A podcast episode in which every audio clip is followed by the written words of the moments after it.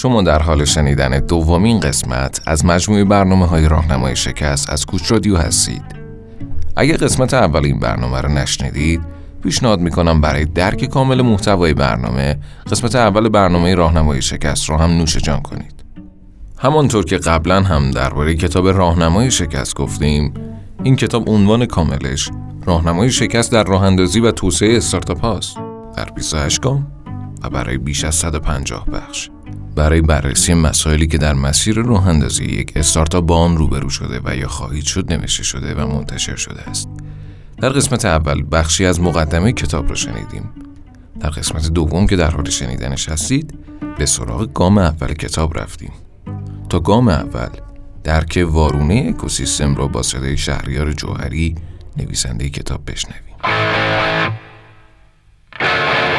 کوچ رادیو سری برنامه راهنمایی شکست.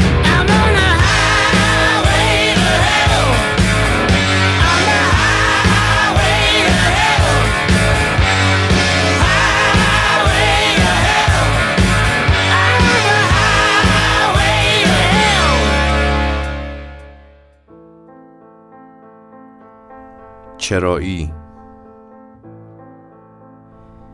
در میان همه متونی که تا به حال خواندم هیچ کدام به اندازه مقاله از دکتر مصطفی ملکیان در کتاب راهی به رهایی برایم روشن واضح و دقدق ساز نبوده است. در حقیقت پاسخی که او به سؤال بنیادین وظیفه ما چیست می‌دهد آنقدر دلنشین و تاثیرگذار بود که در همان هجده سالگی تکلیف مرا با خیش روشن ساخت. در نظرگاه او ما برای مفید زیستن دو راه پیش رو داریم. که هر دو قایتشان در چگونگی خدماتی است که به زیستگاهمان زمین و ساکنانش ارائه می دهیم. حال یا به تقریر حقیقت می پردازیم و یا به تقلیل مرارت یا از طریق انتشار موضوعی سوالی را پاسخ می دهیم و یا از طریق خدماتی از آلام موجود می کاهیم. بدیهی است که در اینجا قرار نیست به تحلیل آن متن بپردازیم. علاقه مندان می توانند به آن کتاب مراجعه کرده و خواندن آن را تجربه نمایند. هدف از مطرح ساختن این موضوع در اینجا این بود که خاطر نشان سازم دلیلی که این کتاب به رشته تحریر درآمده است مشخصا در همین دو فراز می گنجد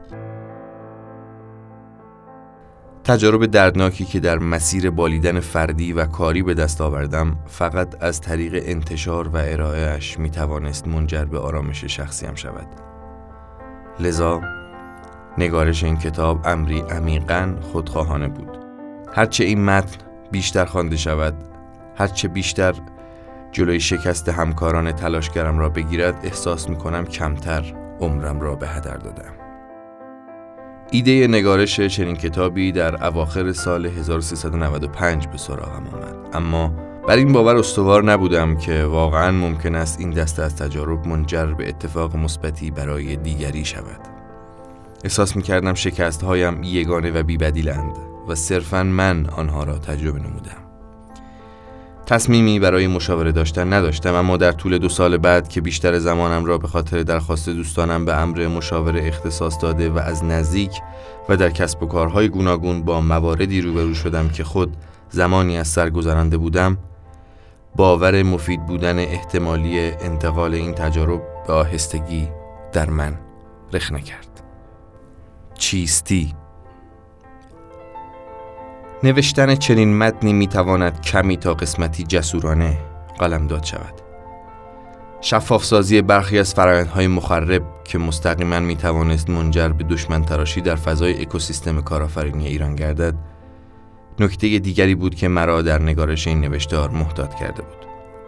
در نهایت مسیر زندگیم به طرفی رفت که بر این باور شدم که دوستی یا دشمنی ساختارهای موجود نمی‌تواند در روند توسعه فردیم تاثیر بسزایی ایجاد کند اینکه حوزه فعالیت هایم که معمولا در فضای خارج از ایران واقع شده است مرا بینیاز از تایید و تکذیب اکوسیستم داخلی می کرد بر شجاعتم برای ارائه بدون سانسور آنچه در ذهن داشتم می افزود.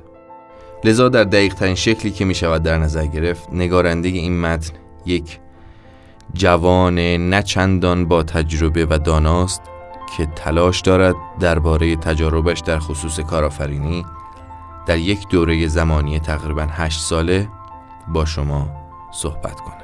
هر عنوانی جز همین جمله می‌تواند جایگاهی به این نوشتار بدهد که آن را دچار شرایط منفی سازد. کوچک پنداشتن و یا بزرگ دانستن آن در هر دو صورت اشتباه است. در حقیقت این نوشتار قبل از هر چیز به این دلیل خلق شد که آثار مشابه آن در فضای فکری اکوسیستم کارآفرینی ما وجود ندارد.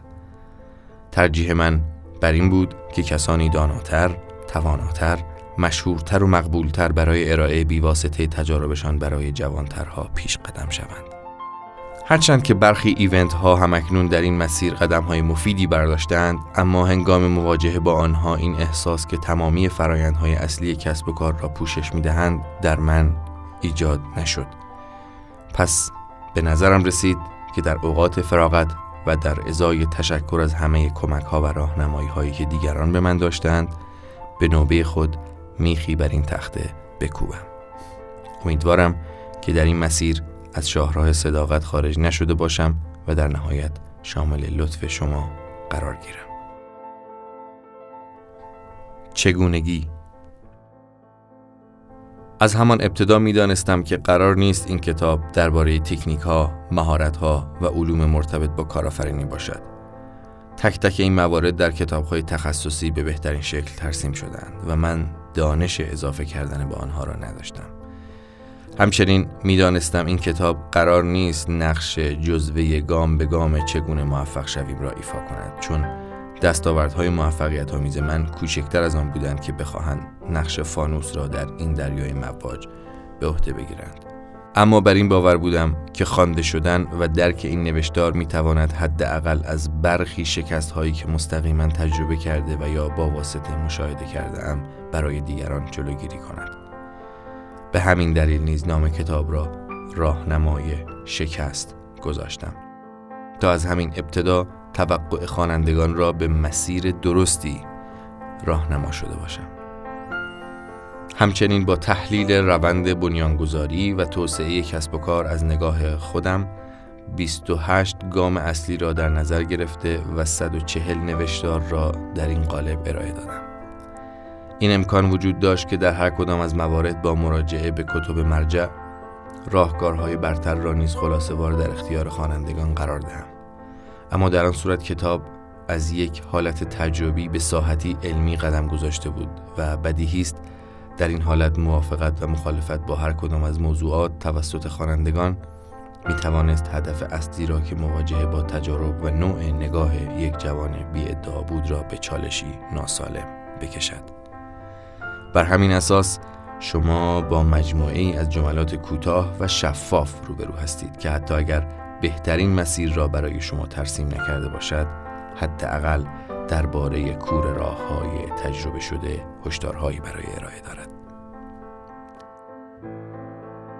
دیگر نکته ای که مدتها ذهنم را مشغول کرده و مانعی در نگارش این نوشتار بود سطحی بود که میبایست از خوانندگان احتمالی آن در نظر می گرفتم پس از مدتها خود درگیری بنابراین شد که مخاطبان این کتاب را قشری میانه از جوانان انگیزمند که در گیرودار راه اندازی و توسعه اولیه یک کسب و کار مقیاس پذیر هستند قرار دهم.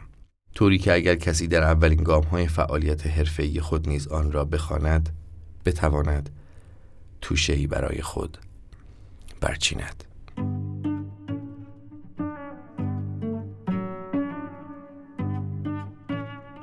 خب این هم از این. امیدوارم به اندازه کافی از محتوای گام اول لذت برده باشید. ماه آینده می‌تونید منتظر سومین قسمت از این مجموعه باشید.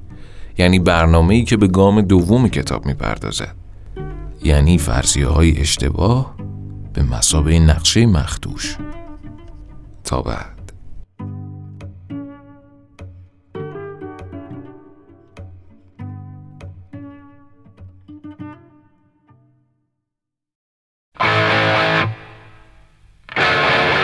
کوچ رادیو. سری برنامه راهنمایی شکست.